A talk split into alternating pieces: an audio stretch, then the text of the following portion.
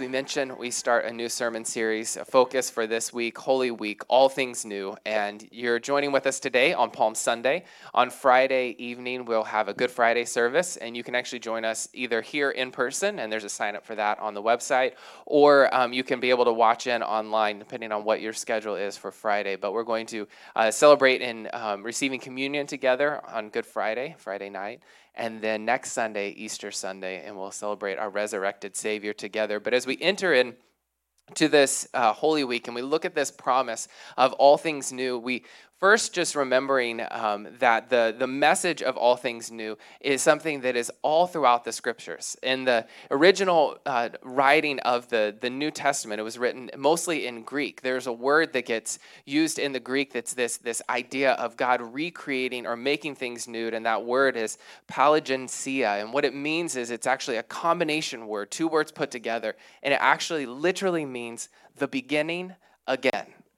And so, what we see is in the scriptures, there are these places where the, the scripture writers point to this idea of God making the beginning happen again. Almost this idea of like a return back to this idea of the, the Garden of Eden and this close relationship with um, God to God's people. And, and one of the examples of that is in Titus chapter 3, where the scripture writer says, But when God our Savior revealed his kindness and love, he saved us not because of the righteous things we had done, but because of his mercy. He washed away our sins, giving us new birth and new life. That's that word there new birth and new life through the Holy Spirit. And so, what we see is, again, in this season of Easter, what was meant for death, the cross, the tomb, is actually a place where new life begins again, where, where the beginning is happening again. And that the promise of Jesus is that it will continue to happen over and over and over in our hearts and our lives. Jesus was also uh, through the work leading up to the cross. That's what we're going to look at today. Just a couple of different stories and examples of part of the new that God was bringing through Christ Jesus was not simply uh, new life, uh, and it, that would have been enough, but there was an, also an additional new that Jesus was bringing, and we're going to see that today as we look at these stories. Is that He was really tearing down the old um, to bring a new way of belonging to God. He was tearing down the old uh, way, religious religious ways, the old religious laws, um, to bring a new way of loving. The religious law was being torn down to, to resurrect something that was fresh, something that was beautiful, something that would become inclusive rather than exclusive. Um, but we want to read in Isaiah chapter 43, verses 18 through 19. Uh, it says, But forget all of that. And what the prophet Isaiah is saying here, if you read earlier in the chapter, in chapter 43, he's talking about the, the miracles and the things that God did for the Israelites. He parted the Red Sea and he, he rescued them out of Egypt. Um, but Isaiah here is saying, but forget all of that because it is nothing compared to what I am going to do. This is the word of the Lord through the prophet Isaiah. For I am about to do something new. See, I have already begun. Do you not see it? I will make a pathway through the wilderness, I will create rivers in the dry wasteland. The prophet Isaiah is, is speaking to the new covenant. He's urging the people of Israel to, to see that God was doing a new thing. Do you not perceive it? Do you not see what God is doing here? He is creating life, bringing renewal out of wilderness, wasteland, out of um, the, the current existence of, of what they were in. And Isaiah is urging them to forget the former things, um, not because God did amazing things in the former things, but don't, don't live in the past. Don't dwell on just those things that God did before, but believe and see that God is doing something fresh and God is doing something new, and that God would fulfill his promises and keep his covenant with his people. So God sends Jesus as the new life and the new way. That was part of the new thing that God was doing, that He sent Jesus, the one who would bring new life, not just for the Israelites and not just for the people then, but for us now. That in the midst of our barrenness, in the midst of our wastelands, in the midst of our wilderness, God was sending Jesus to be the, the rescuer and to fulfill the promise of God, the promise that we will not remain broken forever, even though it may feel like it sometimes, that we will not live in darkness forever, that there is a new dawn, there's a new light, a new morning, that it rises up through Christ Jesus. And the fact that God is always doing a new thing, and that God is, as Pastor Brad said, is this continual renewal in the work of Christ. And so we see many moments of Jesus as, it, as he walks towards the cross, this progression where we see this symbolic nature through the stories that are told and through the way of Jesus, a symbolic nature that Jesus is clearly bringing again something new. And so today we want to highlight three specific ones. There's so many. But today we want to highlight three specific ones. So in Matthew chapter 21, verses 1 through 11, Jesus enters Jerusalem. That kind of sets the stage for uh, Jesus' entrance into Jerusalem. And there's praises from the people, and yet there's skepticism and resistance from the ultra religious. There was these religious people, the, the Pharisees, that could not comprehend the new way and the new thing that God was bringing through Christ Jesus. And we've talked about this before at Essence Place the way that Jesus defies expectation, the scandalous nature of Jesus that challenges over and over again this perspective of old and default patterns and views. And what we see here is something so simple and practical, but it's so profound because Jesus chooses to make his entrance on a donkey rather than something grand. Jesus, the Messiah, on a donkey. So I'm going to read in Matthew chapter 21, verses 1 through 11 to just kind of set this for us. It says, As Jesus and the disciples approached Jerusalem, they came to the town of Bethphage on the Mount of Olives. Jesus sent two of them on ahead. Go into the village over there, he said. As soon as you enter it, you will see a donkey tied there with its colt beside it. Untie them and bring them to me. If anyone asks what you are doing, because I'm sure it was a little strange, just say, The Lord needs them, and he will immediately let you take them. This took place to fulfill the prophecy that said, Tell the people of Jerusalem, look, your king is coming to you. He is humble, riding on a donkey, riding on a donkey's colt. The two disciples did as Jesus commanded. They brought the donkey and the colt to him and threw their garments over the colt, and he sat on it. At least they threw the garments over the colt, and he just didn't sit on the bare colt's back. You know what I'm saying? Most of the crowd spread their garments on the road ahead of him, and others cut branches from the trees and spread them on the road. Jesus was in the center of the procession, and the people all around him were shouting, Praise God for the Son of David. Blessings on the one who comes in the name of the Lord. Praise God in highest heaven. The entire city of Jerusalem was in an uproar as he entered. Who is this? They asked. And the crowds replied, It's Jesus, the prophet from Nazareth in Galilee. So what we see happening here is, is so highly symbolic, and even in Matthew's text, he's he's grabbing on these elements of things that are are being shown as the fulfillment of of the ancient scriptures, of this prophetic moment that's being brought into the the this moment where Jesus is entering Jerusalem. But then, if we stop and we take it in, we realize that um, yeah, he's he's riding in on a donkey, and it feels so backward and upside down, and there's symbolic nature in that, and, and we recognize too that as Jesus enters into this is the moment where it's it's his death march. He's, he's entering Jerusalem and it's setting up Holy Week. It's setting up the days that are going to come ahead of Jesus uh, freely and fully giving his life. And yet he's surrounded by a crowd of people. And you think about in this crowd of people that are there, you have Jesus, you have his followers, you have um, the crowd that's singing his praises, you have the religious leaders who are apprehensive and are threatened and recognize there's some, some symbolic things that are happening here. And there's children that are in the crowd and they're singing praises and it's it's such a powerful moment. And and because it was happening in and around passover there was more people in jerusalem. There were crowds that were there and people were seeing this this moment unfold of the jesus that maybe they had heard rumored about that now he's actually entering and walking into Jerusalem. And so even for his disciples, they've walked the last 3 years with Jesus. Like they they've heard him teach, they've seen him do miracles, they've been taught by him so that then they can go and they can do miracles. And yet I still don't even think in all of that uh, life together, you know, eating, sleeping, living together, all of it, and performing these miracles together, that they would have even been able to fully understand and see what's happening here. And so, in in this, we realize that um, it's it's very easy for us, because we know the story, to understand know what's coming next. And yet, for his followers and those that are there, they're, they're not fully understanding all that's um, unfolding and all that's happening. And with it, you know, they're, they're bringing in, you know, the, the, still the old ways of living, the old ways of doing things, the old expectations.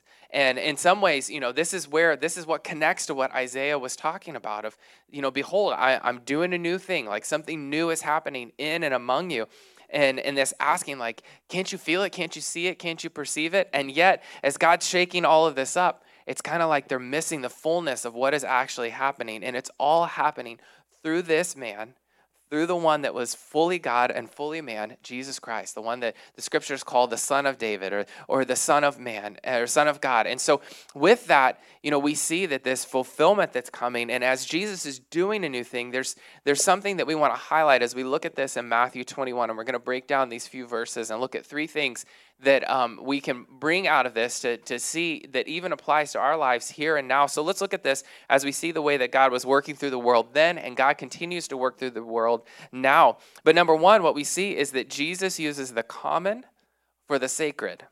You know, great things are accomplished through what seems like little to the world. And so you have Jesus riding in on a donkey, what seems common, a work animal Jesus, the Son of God, is riding into Jerusalem, and the people are singing the praises.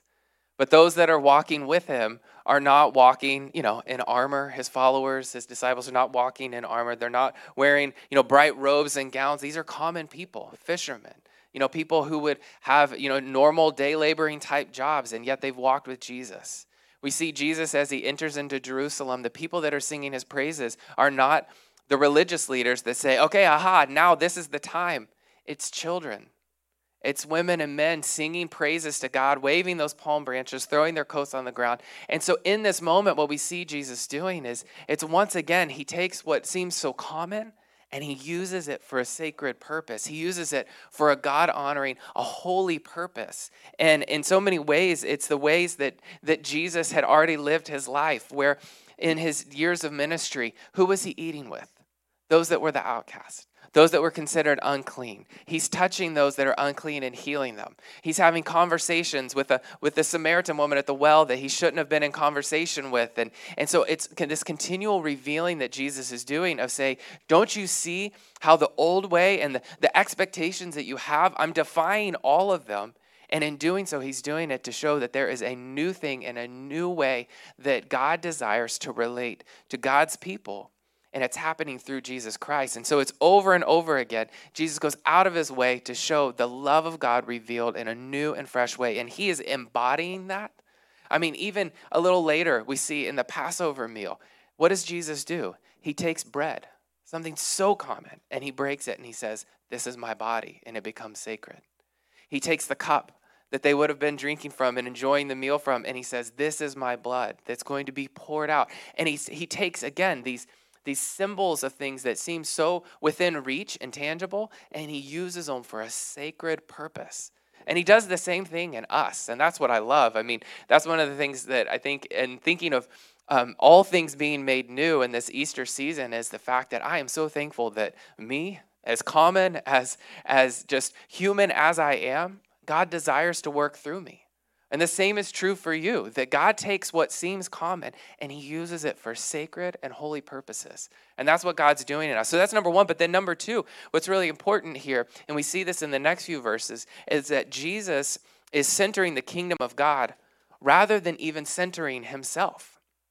Rather than putting himself at the center of, of everything that's happening, he's centering the kingdom of God. And he's showing us that in the same way, rather than centering ourselves, we're supposed to be centering God in our story. And so when we when we move into the temple, and we're going to see this in the next few verses, Jesus he enters into Jerusalem, and then the next thing is he's in the temple, a sacred place, a holy place. But you know what he discovers there? The very things that were supposed to be sacred were being used in profane ways, ways that dishonored God, ways that actually held people at a distance and pushed people out. Look at this with me. It's such a drastic difference to the way that Jesus is working. But in Matthew chapter 12, or chapter 21, picking it up in verse number 12. So he's just entered in, and the people are singing his praises. And then the very next thing, Jesus enters the temple and began to drive out the people buying and selling animals for sacrifice. He knocked over tables of money changers and the chairs of those selling doves. He said to them, The scriptures declare, My temple will be called a house of prayer, but you have turned it into a den of thieves. Now, one of the things that we can immediately grab onto here is that Jesus expressed some anger, which is kind of nice because sometimes I get angry too. but we're going to call Jesus' anger a righteous, holy indignation anger, right? Um, but God has made us whole and complete people in our emotions and all that we are and all that um, God has given us. It's important to feel and be connected with. And I think that's part of what Jesus is revealing here is he enters into this place that was supposed to be a sacred place and he sees something different happening. Let me explain a little bit of the, the setup of the, the temple court. And I'm not going to go professor mode, I'll, I'll, keep this very short. But the, the temple is called Herod's temple in the time that, that um, Jesus, his death um, happened. And if you go back, you know, you can tell ancient, they've got history, they've got pictures of the temple. But the temple had different courts. Think kind of like almost like concentric rings or circles that move from the out exterior outer to the inner. And so the most inner place, the most sacred holy place, was the place where God's presence dwelled, where the, the high priest only entered once a year. And it was the most sacred holy of holies. And then immediately outside of that was the inner court. And that was the place that if you were ethnically Jewish, you were allowed to enter into that place. And when the temple was built, Herod's temple built, um, there was inscriptions put on the outside of the, the wall that separated the outer court from the inner court. And so there was this outside court that was the, the court of the Gentiles, they called it. And these inscriptions that, that separated the wall, the inner court from the outer court, said that anyone that entered into this place that was not Jewish could be put to death. So, I mean, this is like already some tension here of keeping people in and keeping people out and like who's allowed in and who's not allowed in. And yet, what was supposed to be happening, and this is where this action with Jesus takes place, where he's turning the tables over, is in this outer court space where there's been this setup of a, of a market where um, in the temple structure in the temple system the religious leaders and the people looking to you know make some money said you know what we could do here? Well because the inner is so holy and so sacred we're not going to allow you know the outsiders those that aren't jewish in but will allow them to still come and make sacrifice. And that was part of the point and the reason of the, the jewish people was to be this display of god to the world and, and to actually be a way for people to encounter and know god yahweh.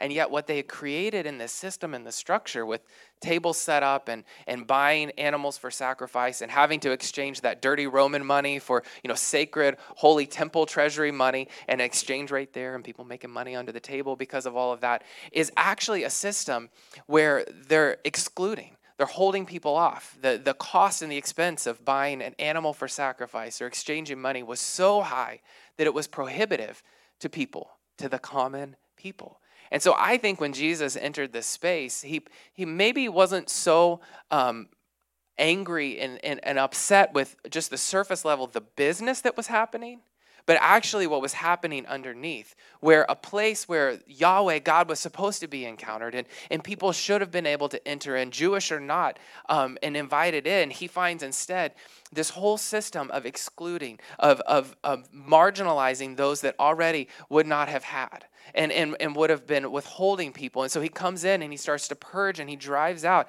and he says, My house will be called a house of prayer, but you have turned it into a den of thieves. It's like Jesus finally comes to the point where he's like, All these barriers, all of this exclusion, enough. It's done.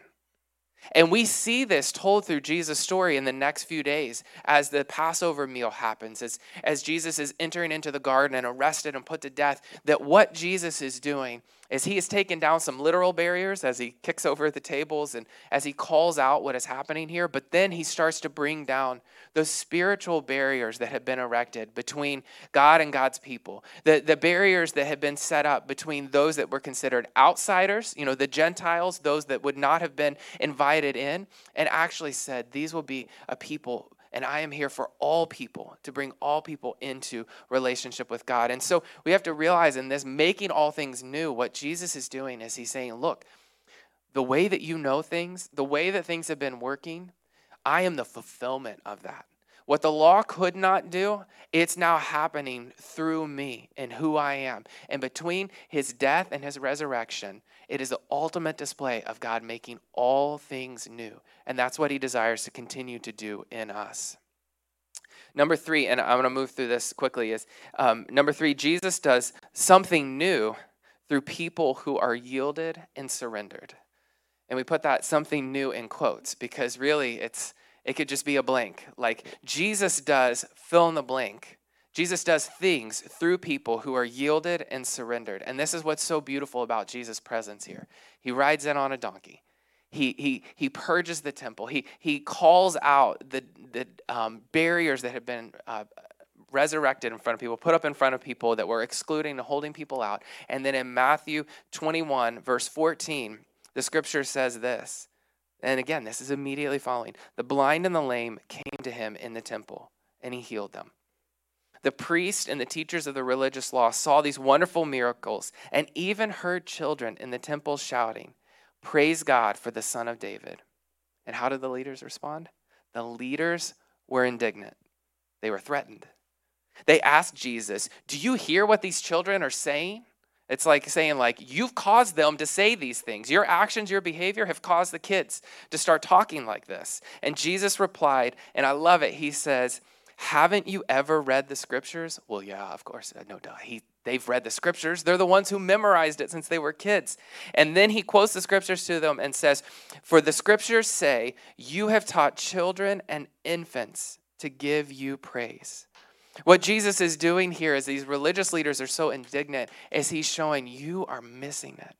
You can't even see it. The same Jesus who welcomed the children close, who welcomed the, the lame in that he's healing, the blind that he's healing, he welcomes them close. They can feel it, they can sense it on a deep spiritual level that there is something in the person of Jesus that they desperately need. And as they encounter Jesus, what is he doing? He's making all things new. He's healing the blind.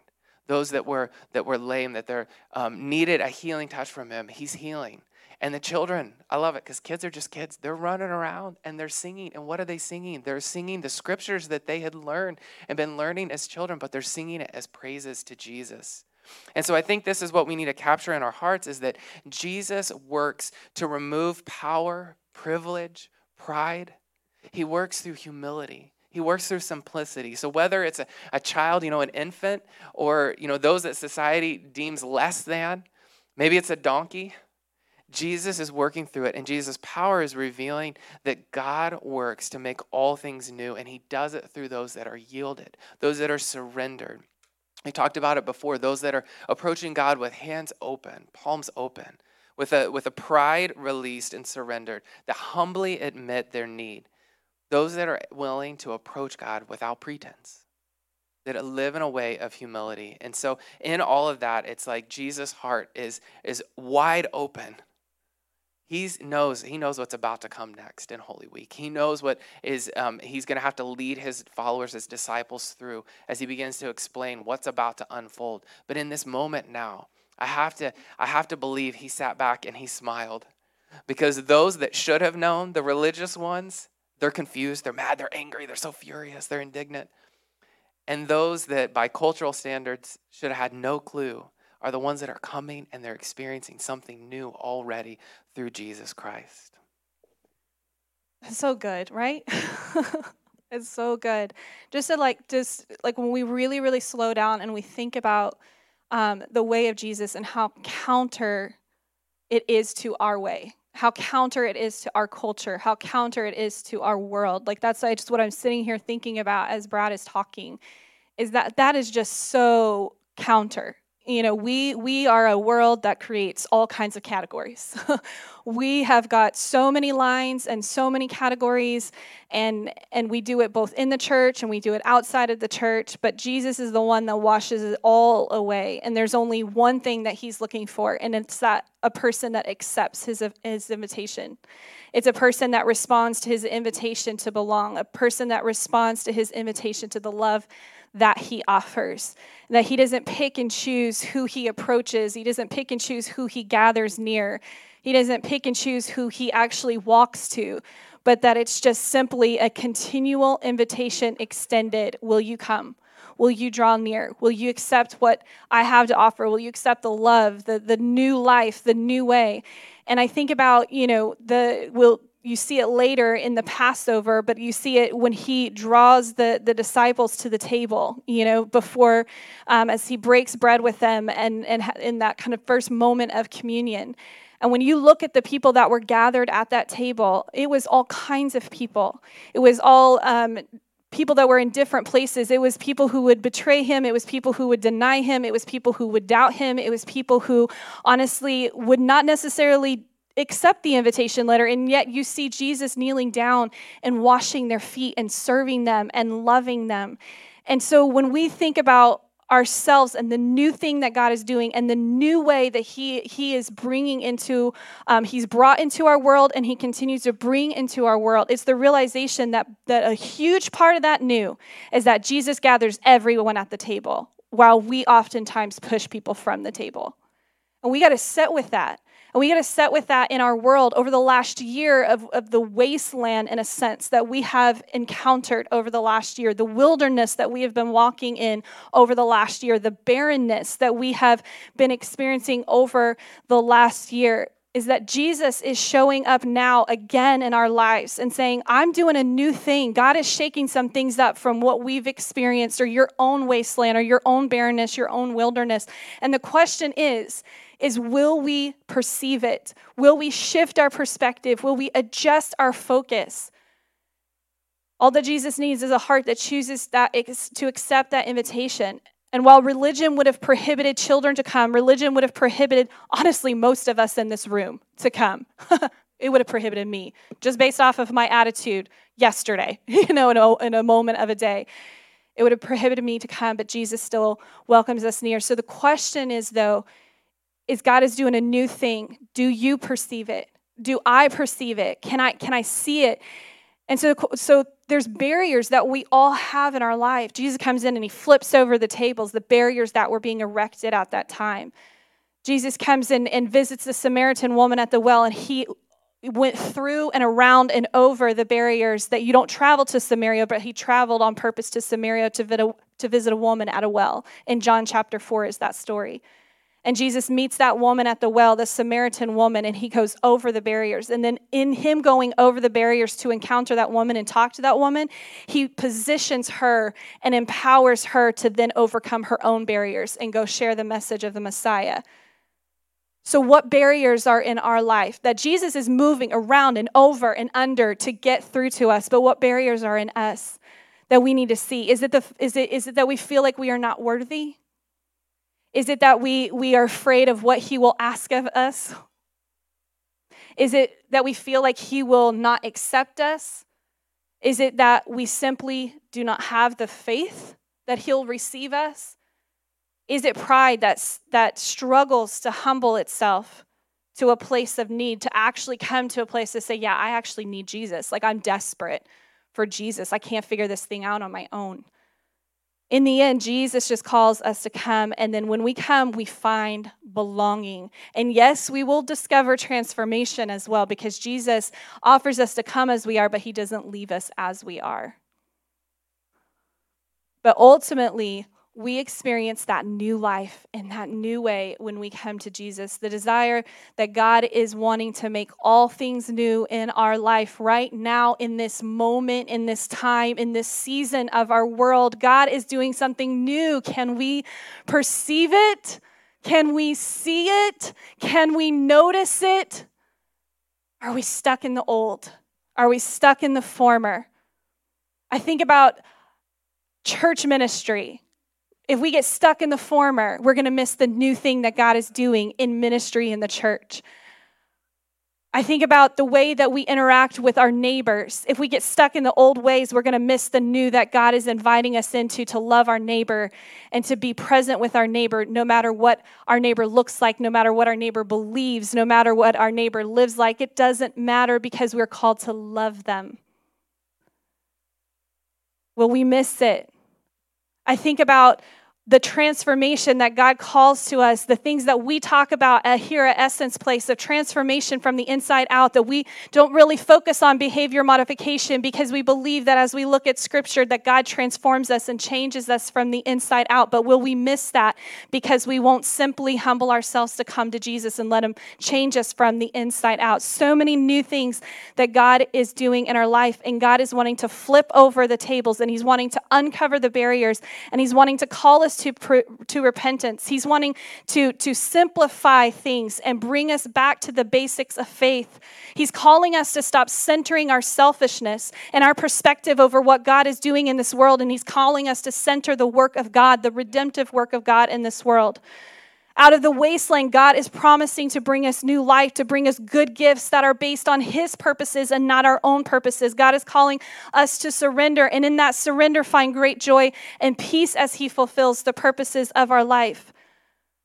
To see our hearts purified, leading to a humble and a pure faith. So, on Today, at the Palm Sunday, as we prepare our hearts for Holy Week and we reflect and, and we consider, we have a responsibility to examine our hearts, to look and see if there are any barriers that we have erected in our lives that, that, that keep us from simply experiencing God, not because God can't get through those barriers to come to us, because He already has, but because we have got to let Him remove the barriers for us to see Him as He desires for us to see Him and experience Him.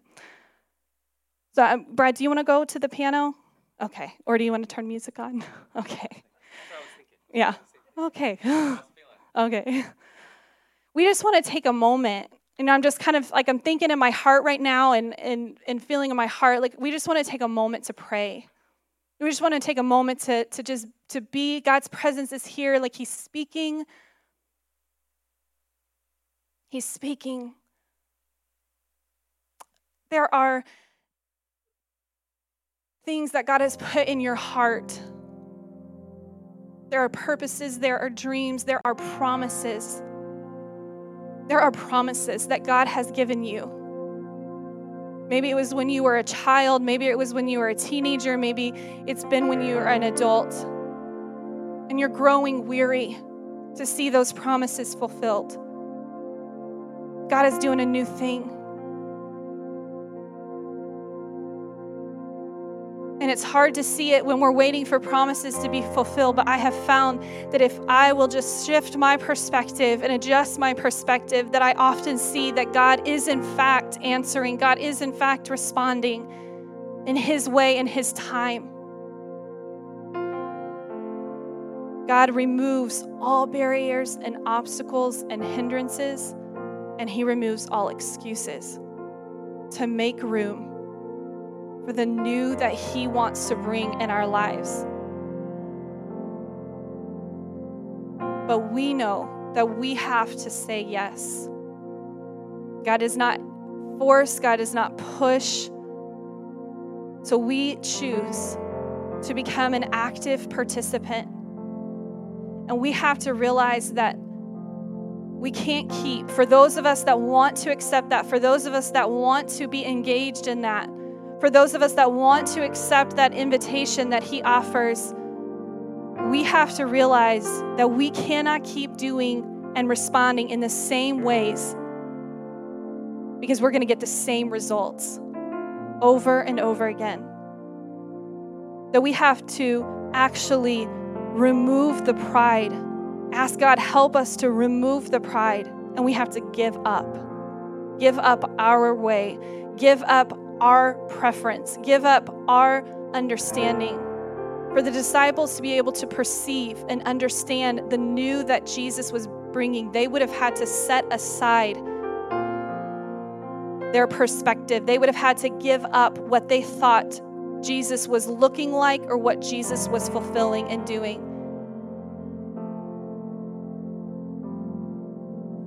So, what new thing is God calling you to? What new thing is God doing in your life? And He's lovingly challenging you to shift your perspective and see what He is doing in your life.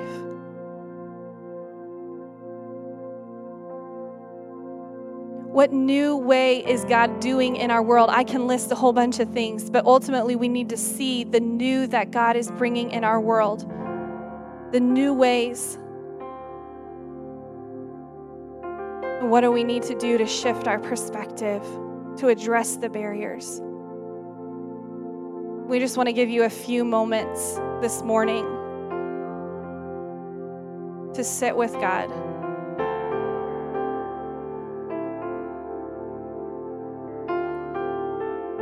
To reflect and consider the ways that He has gone over and through and busted up the barriers and obstacles to reach you. And then to consider how will I respond? And then, secondly, I am confident in my spirit and in my heart that for each one of you that is watching this, for each one of you that's in this room, God's doing some new stuff.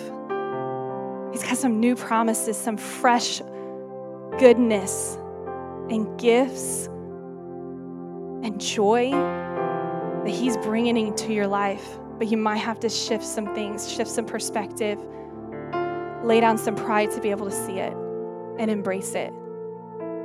I'm making a way in the wilderness. Do you not perceive it? Forget the former and see the new that I am doing.